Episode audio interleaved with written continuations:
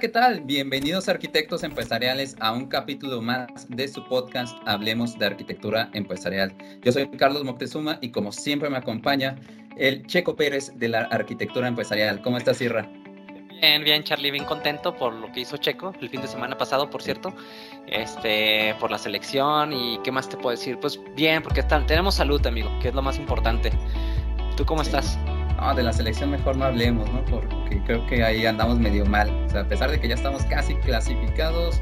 ¿No te, gustó, no te gustó su... Las formas, ¿no? Yo, yo soy un fiel creyente que debe de haber formas para pasar un mundial y más en nuestra región.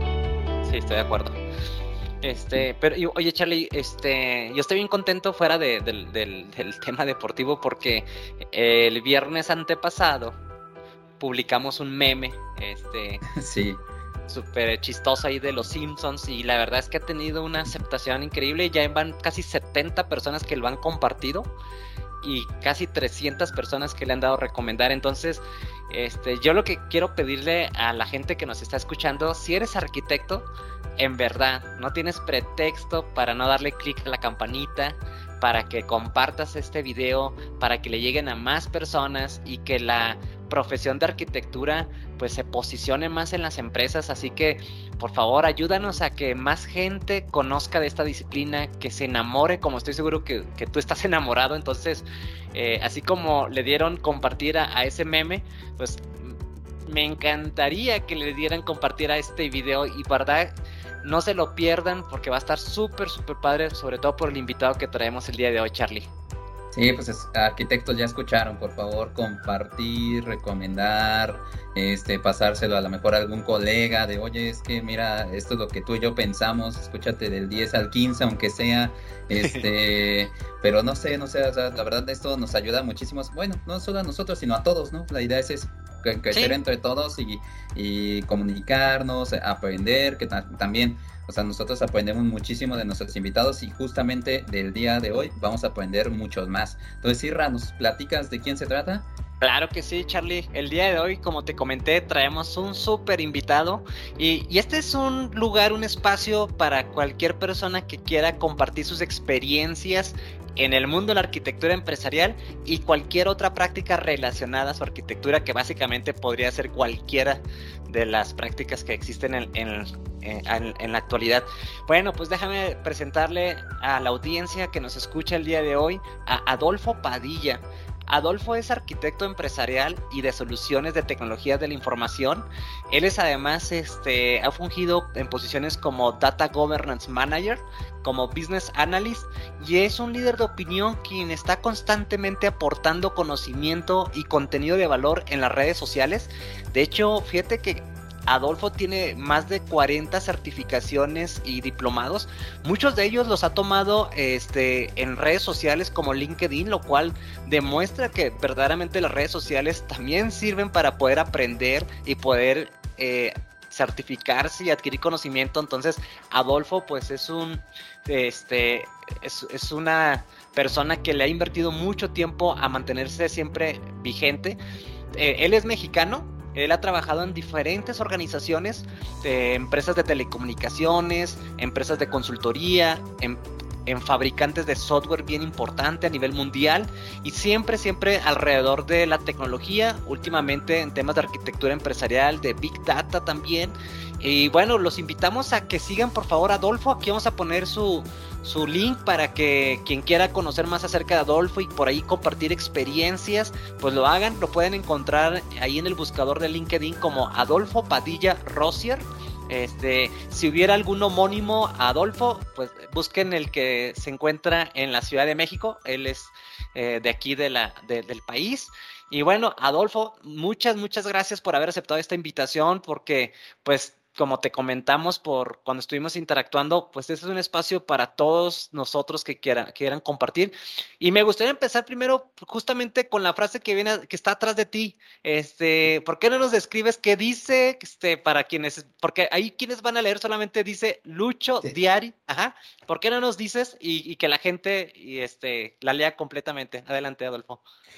Pues muchas gracias, no, gracias Israel, Carlos y toda su audiencia. Muchísimas gracias por brindarme esa oportunidad y compartir con ustedes un poco de, conocimiento y experiencias que uno va adquiriendo a través del tiempo, ¿no?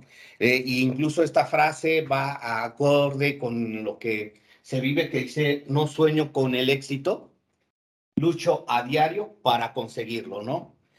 Esto es muy representativo en el de que no, no solamente los esfuerzos eh, se hacen a largo plazo, sino constantemente es una lucha, es una capacitación, es una, son retos que nosotros tenemos que estar eh, llevando día con día y no solamente también en lo laboral, sino también en lo familiar, también en lo social y cualquier cosa que, que este, nosotros queramos subir a otro nivel y progresar en esta vida, siempre, siempre son pequeños y estos pequeños éxitos llegan a un a un éxito mayor, ¿no?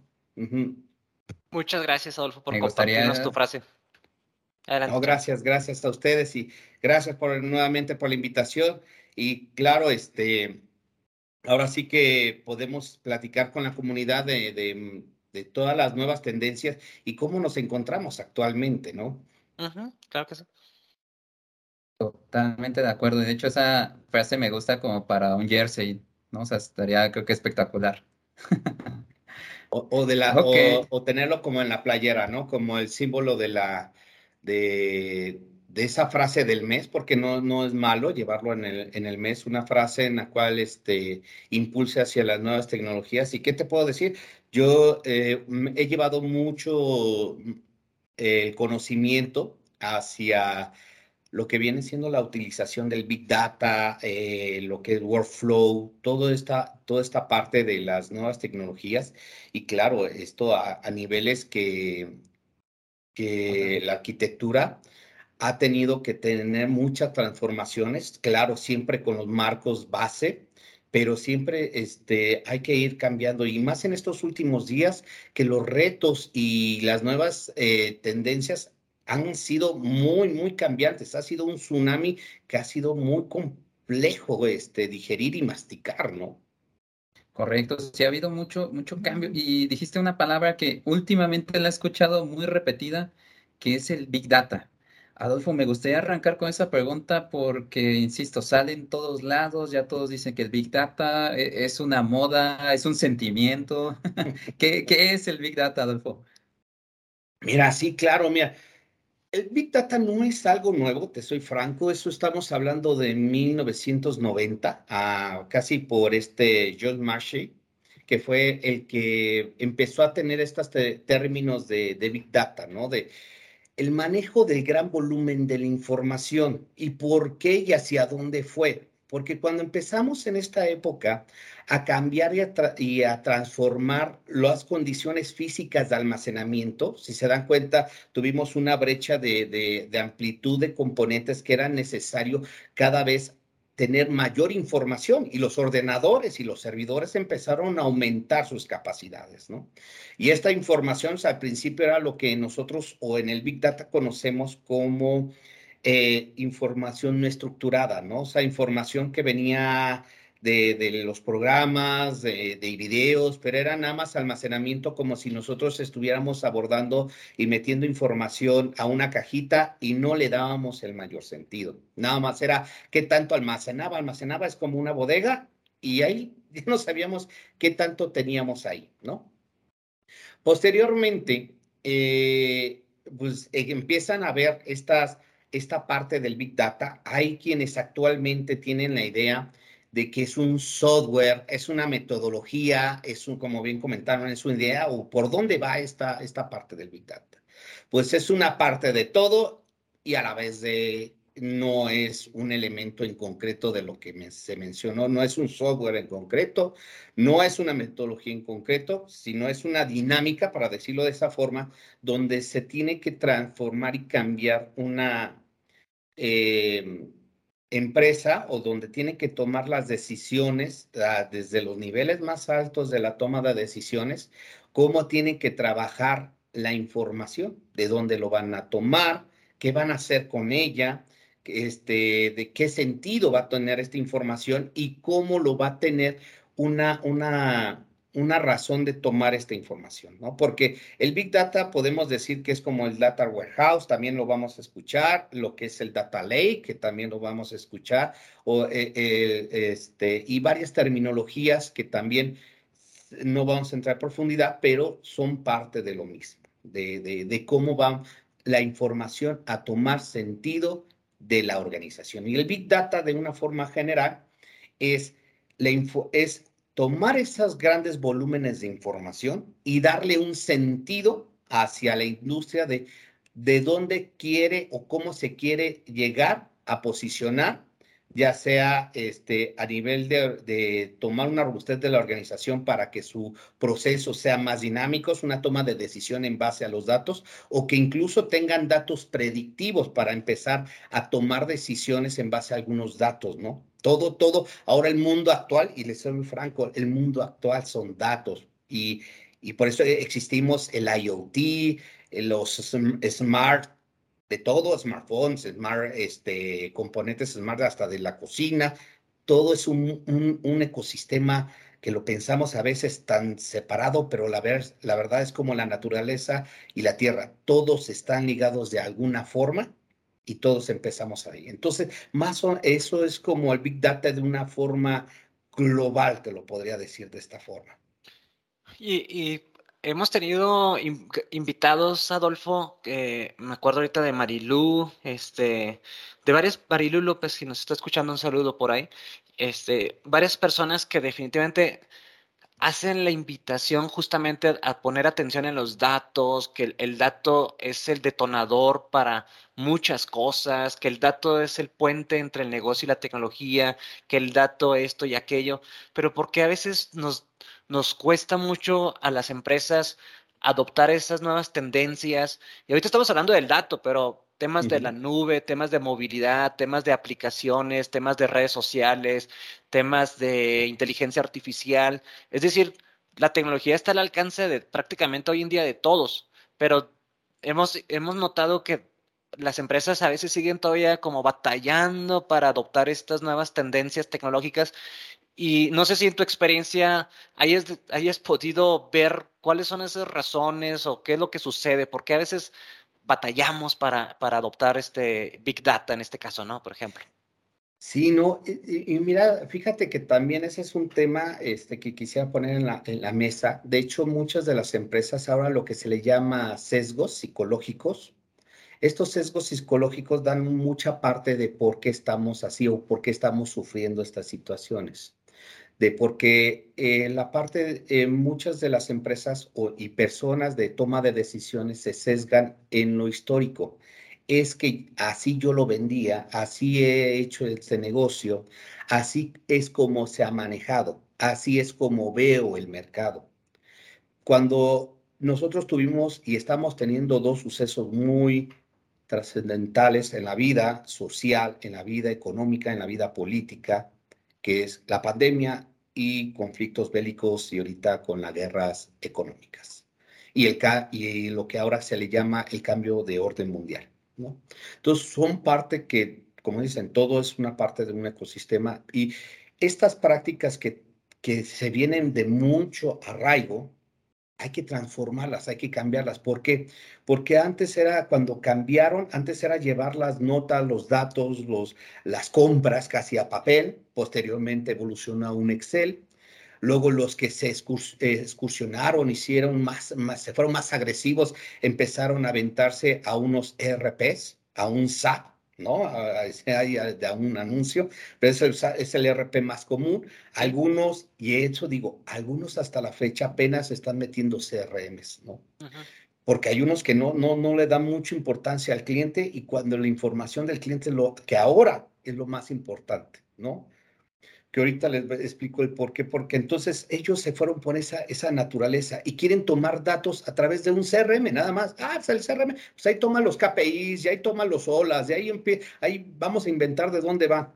Cuando no, ellos no hacen una pausa, analizan no nada más el CRM, sino amplían la visión de todo lo que se le llama el workflow, del proceso de venta, de negocio, de lo que se dedica a la empresa, y empezar a ver los elementos que sean como se llama, se le llama metadatos o datos de alta representatividad para la toma de una decisión. Si vamos bien en un proyecto, vamos mal, vamos a tiempo, vamos fuera de tiempo, nos encontramos en la moda, en, la tendencia, en lo competitivo, lo que es ahora incluso en algunas eh, eh, eh, empresas, ellas están peleando constantemente por ejemplo, una de tecnología de telefonía, se le llama este, Red Ocean, que es un océano tan peleado, tan competitivo, que necesitan tener la retroalimentación muy puntual del cliente que si ahora ve más redes sociales, ve más video, es como, no sé si se dieron cuenta que los teléfonos en un principio eran muy grandes, empezaron a ser muy pequeños, pero empezaron los videos y empezó otra vez a ser el teléfono muy grande, ¿no?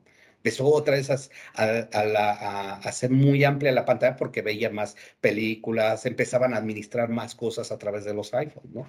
Entonces, ¿por qué es esta empresa? Porque así ha sido y, y les ha costado trabajo esa, romper ese esquema y empezar a escoger, no es por nada, y enfocarse en el primer elemento del Big Data, en el primer elemento del DevOps, eh, cuando empiezan con estas terminologías, a la persona loca de la empresa a su personal. Sí. Porque son los que traen la nueva idea, las nuevas tendencias y vamos a, romper y, y, no es que digo destruyen al dinosaurio, no, más bien vamos a ponerle lente a los dinosaurios y modernizarlo, ¿no? Entonces, eso, eh, eh, la primera parte es cambiar la mentalidad y cambiar este, la, su personal o la forma de cómo se trata también al personal es uno de los primeros elementos en cualquiera ahorita de las, de las tendencias que están aquí. Y por eso ha sido uno de los elementos que ha, muchas de las empresas han tardado en cambiar porque pues, no han dado los primeros pasos.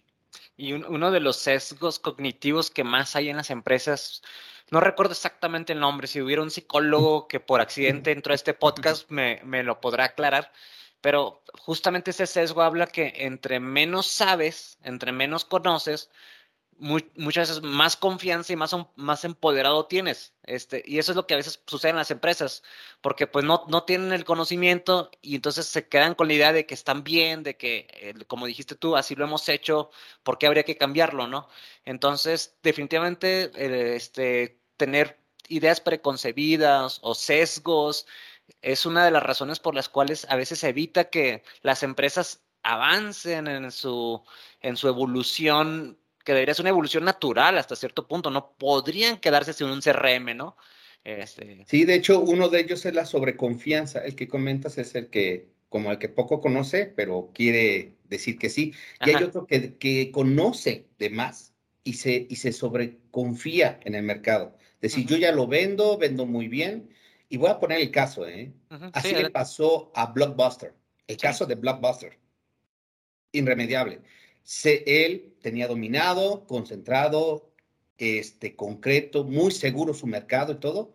Cuando cambió o hubo una, una, una ruptura de, de, de, forma de pensar, de, de, recibir productos, en esta forma de comercializarlos, llega Netflix, todos los sistemas streaming, y se acabó el negocio de, de, Blockbuster. Otro es el caso de Nokia, se lo pongo como tarea, es muy bueno, estudienlo. De hecho, hay muchos, muchas personas que estudian el caso de Nokia porque hasta actualmente es muy, muy entretenido, muy fuerte eh, a nivel comercial, a nivel de arquitectura, a nivel de, de cómo, cómo llegó a transformarse desde que fue más grande, fue al piso, desapareció, se movió y está resurgiendo nuevamente, ¿no? Entonces, es muy interesante y ese sí se los pongo eh, a la audiencia también, los invito a, que lean un poco, les va a dar también mucha visibilidad y no nada más en un, en un entorno profesional, sino en varios, ¿no? Arquitectura, infraestructura, marketing, es muy estudiado esos casos.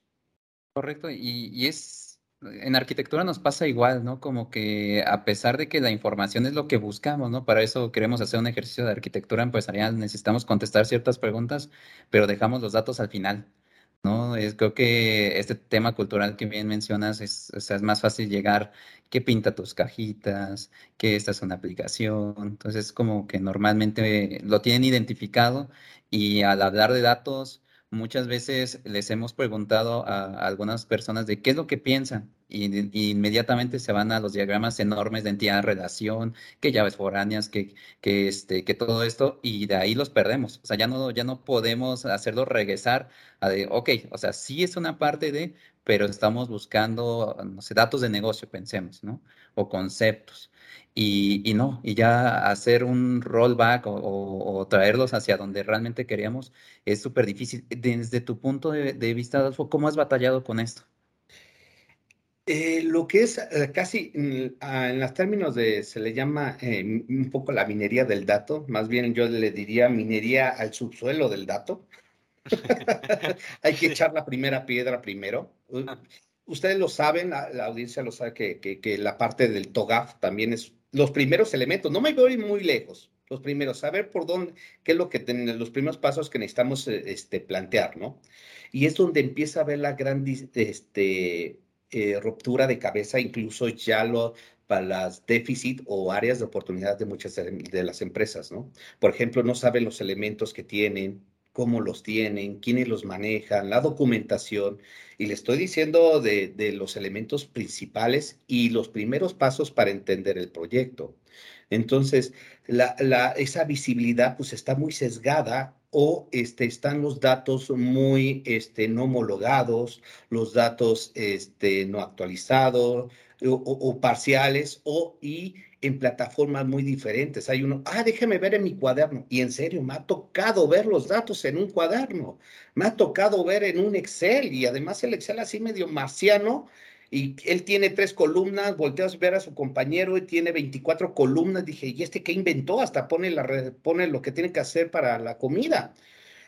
Y entonces, ¿qué es lo que pasa? Esa unificación de la información, la forma de transmitir la información, de manejarla, de contenerla em, y, controlarla, eh, son los primeros pasos que las empresas, para cuando quieren Big Data, estamos hablando de la meta muy larga, primero hay que empezar por los primeros cimientos, que es su información, como qué tienes, con qué podemos contar y de ahí asegurar que todo el suelo sea firme.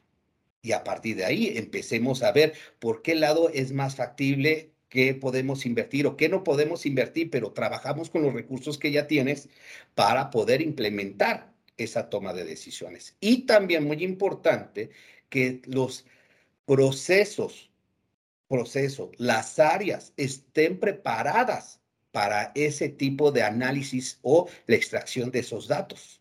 Porque de repente dicen, no, es que yo lo hago, sí, pero no das una fecha, no reportas, no lo plasmas, no llevas un seguimiento, no llevas una bitácora, pues necesitamos transformar tu forma o tu dinámica de trabajo.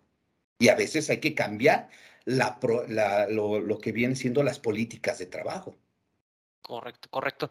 Ahorita, ahorita que este Adolfo Charlie te preguntaba justamente que, bueno, hacía el comentario, ¿no? De que a veces nos, nos metemos tanto al mapa de entidad relación, al mapa conceptual, al mapa lógico con las entidades, los, los atributos y luego las tablas y las columnas y las llaves foráneas y etcétera, etcétera.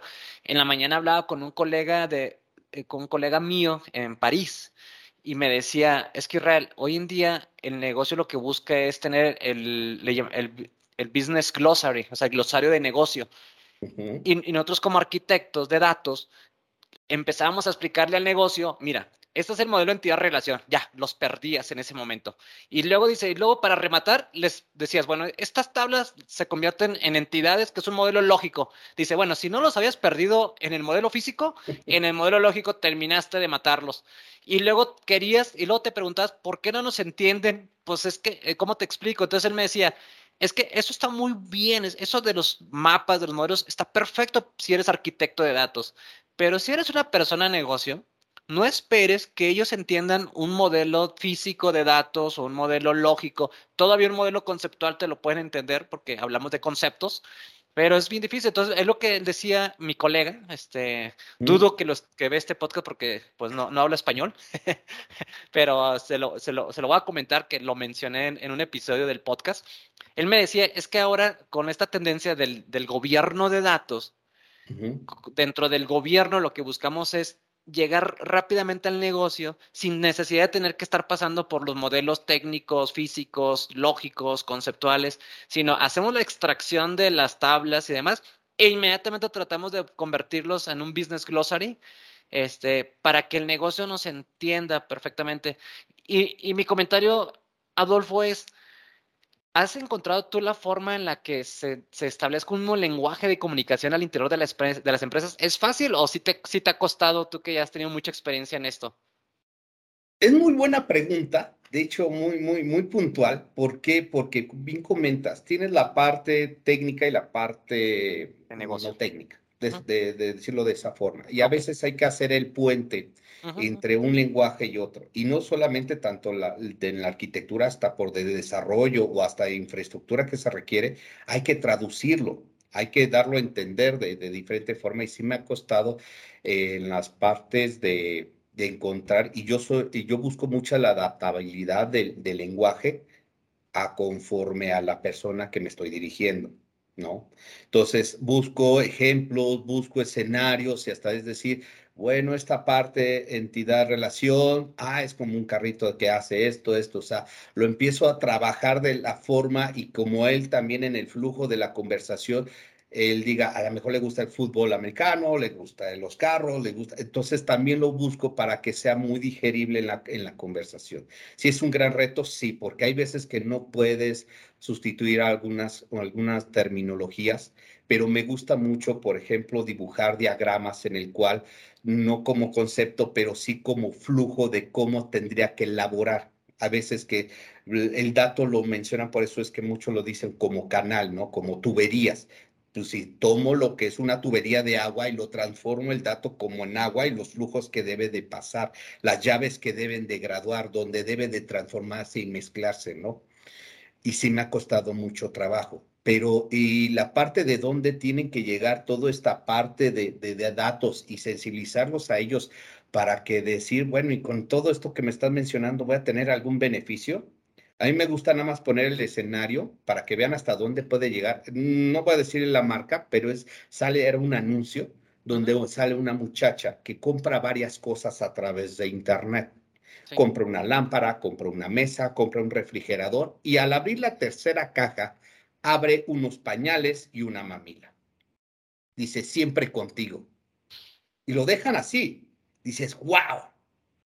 ¿Lo entiendes? Es una explotación brutal de la información en el cual analizó a la muchacha que cambió sus hábitos alimenticios, sus gustos, en el cual sabe que ya está embarazada. Claro, claro, claro. Oye, Adolfo, aquí no te hicimos el comentario, pero tú puedes decir marcas, ¿eh? Puedes decir Coca-Cola, Bimbo, ah, Nissan. Este, este es un espacio que ah, este, completa, mente agnóstico, puedes decir SAP, ahora con Microsoft, no tengo ni inconveniente.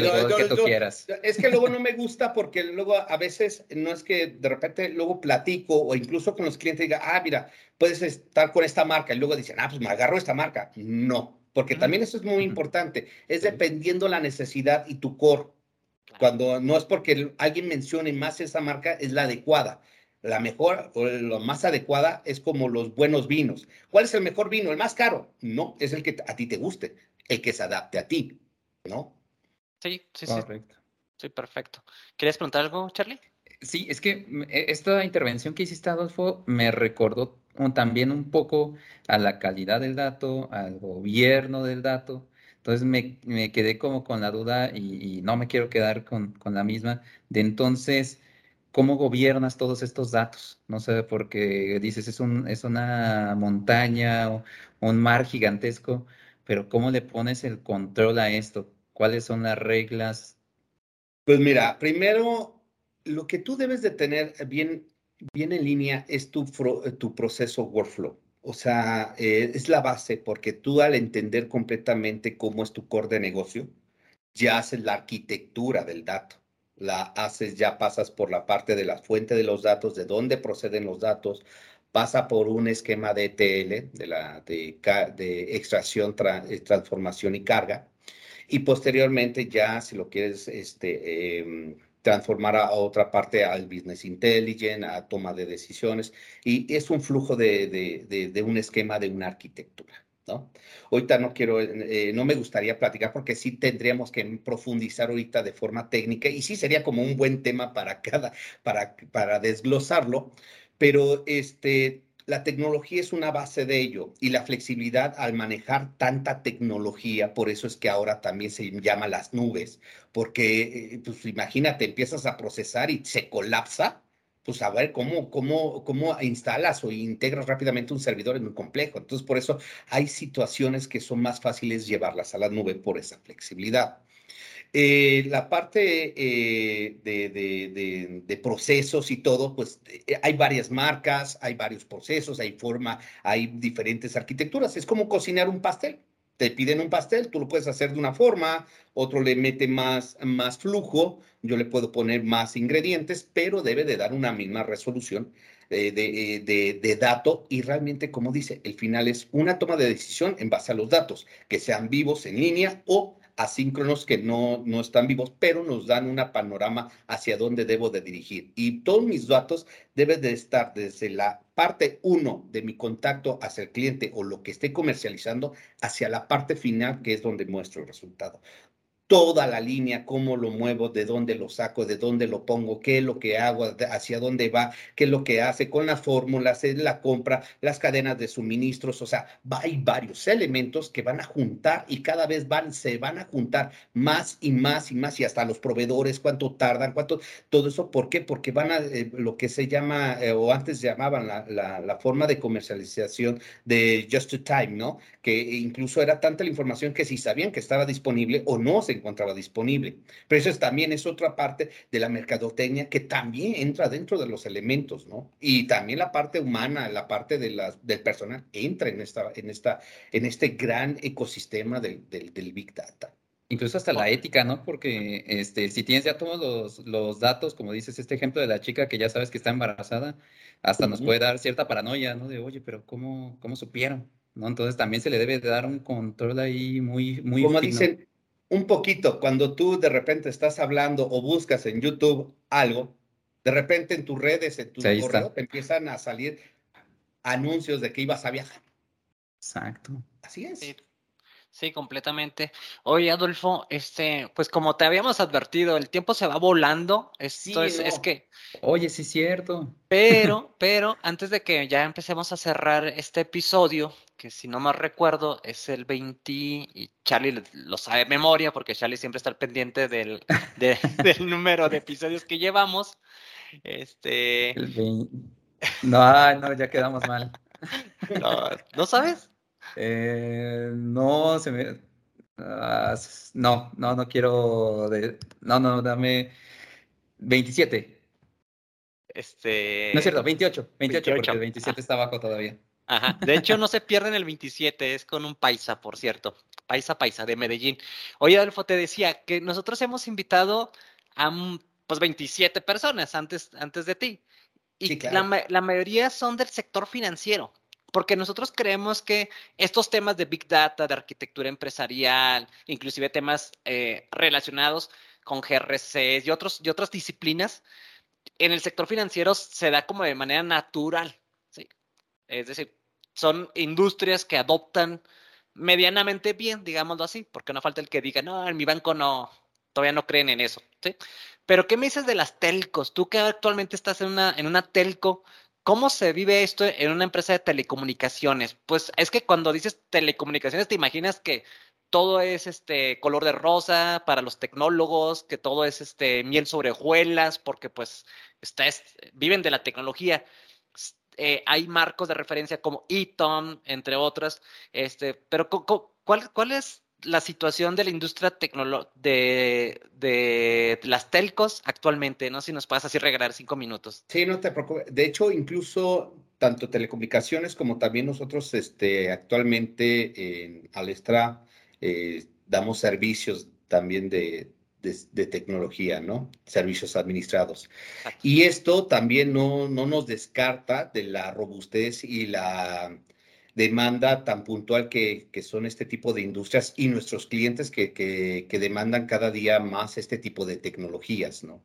Entonces es donde se tiene que innovar, donde se tiene que constantemente robustecer, capacitar, ir a las nuevas tendencias, ir a las nuevas modas, ir a las nuevas tecnologías, porque constantemente todavía nosotros como somos las uno de los elementos de piedras angulantes en la tecnología, tenemos que estar dos pasos adelante.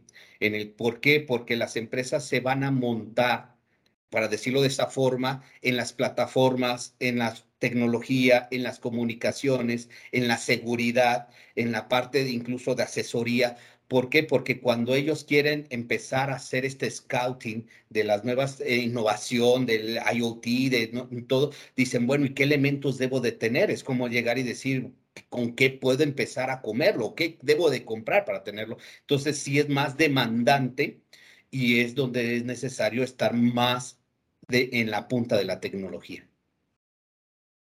Sí, sí, sí. Dale, Charlie, adelante, perdón. No, no, ¿querías mencionar algo más, Ciro? No, que, que fíjate que eh, yo, tuve la oportunidad de trabajar con varias empresas de telecomunicaciones, este, tanto en Monterrey como en Ciudad de México, aquí en Santa Fe, y en Monterrey en Santa Catarina. Este, pues seguro te, te imaginarás en qué empresas. Y definitivamente el, el, nivel de conocimiento que manejan este tipo de industrias, pues es, es, muy bueno. O sea, se ve claramente que tienen que estar bien preparados porque como dices tú, pues van como abriendo camino, van abriendo brecha y, no pueden decir, ah, es que no sabíamos o es que no nos lo esperábamos. O sea, creo que ustedes siempre van adelante un par de años y no es que hasta más, no, no sé si coincidas conmigo, Adolfo, porque pues se generan muchas expectativas alrededor de la industria. O sea, entonces pues. Sí, porque es como, es como cuando tú compras tu, tu servicio de, de, de, televisión, pues esperas algunas cosas, pero el que realmente lo tiene que dominar y explicarte y decirte por dónde vas es esa, esa empresa que te brinda esta tecnología base, para decirlo de esta forma. ¿no? Eh, se tienen que estar transformando, sí, se necesita una transformación muy, muy dinámica y muy constante en, la industria porque así se, se demanda. ¿no? Y además, es, y solamente decir, ¿sabes qué? Es que es para grandes empresas esto de Big Data y lo que estábamos hablando, no, no, no, no, no, es, no lo cierren a eso. De hecho, cualquier industria es necesaria, incluso cuando empiezan eh, desde restaurantes, resell, como, o sea, cualquier, cualquier este, empresa debería de empezar a ver esta parte de los datos porque le va a dar visibilidad de, lo, de dónde va la, la, información y lo que está vendiendo. Si va funcionando o no va funcionando y va a ser más fácil corregir el camino. Eso quería ponerlo sobre la mesa que también no, como habías comentado, bancos, como estamos hablando de industrias este, de, de mayor eh, fortaleza, también muchas empresas y emergentes también este, están haciendo mucho uso de esta, de esta información, ¿no? Como varios unicornios que hay en México. Correctísimo, Adolfo. Oye, este, ¿qué crees? Ya se nos acabó el tiempo. Se nos acabó tan, tan dinámico, ¿no? Pues sí, gracias. Lo, lo, verdad, lo disfrutamos muchísimo, súper interesante. Y quisiéramos hacerte la última pregunta, que de hecho es micrófono abierto, algún mensaje de paz, eh, alguna última recomendación, lo que tú quieras. Estás aquí en tu espacio, Adolfo. Sí, pues muchísimas gracias, ¿no? Las agradezco a todos eh, y también a ustedes, a la audiencia, y que realmente no, no existe esta soberbia, siempre hay que tener la humildad ante todo y decir, ¿saben qué? Hasta ahí eh, llega mi conocimiento porque es la verdad y llegar y siempre juntarnos con las personas adecuadas, ¿no? La humildad yo creo que es lo que más nos va a abrir las puertas y lo que nos va a dar mayores oportunidades para muchas cosas. Perfecto, arquitectos. Pues ya escucharon Adolfo, super recomendaciones, super tema que seguramente te vamos a invitar hacia un segundo, un tercero. Creo que nos agradecerían muchísimo todos los, que estuvimos aquí. Y bueno, arquitectos, como dijo Israel, eh, favor de darle clic a la campanita, comentar sobre nuestras publicaciones de LinkedIn, aquí mismo sobre, sobre YouTube. En verdad, agradecemos mucho el esfuerzo y sigamos hablando de arquitectura empresarial. Cuídense mucho, arquitectos. Nos vemos. Adiós. Gracias a todos. Bye bye. Listísimo. Déjenme detener la grabación. Excelente.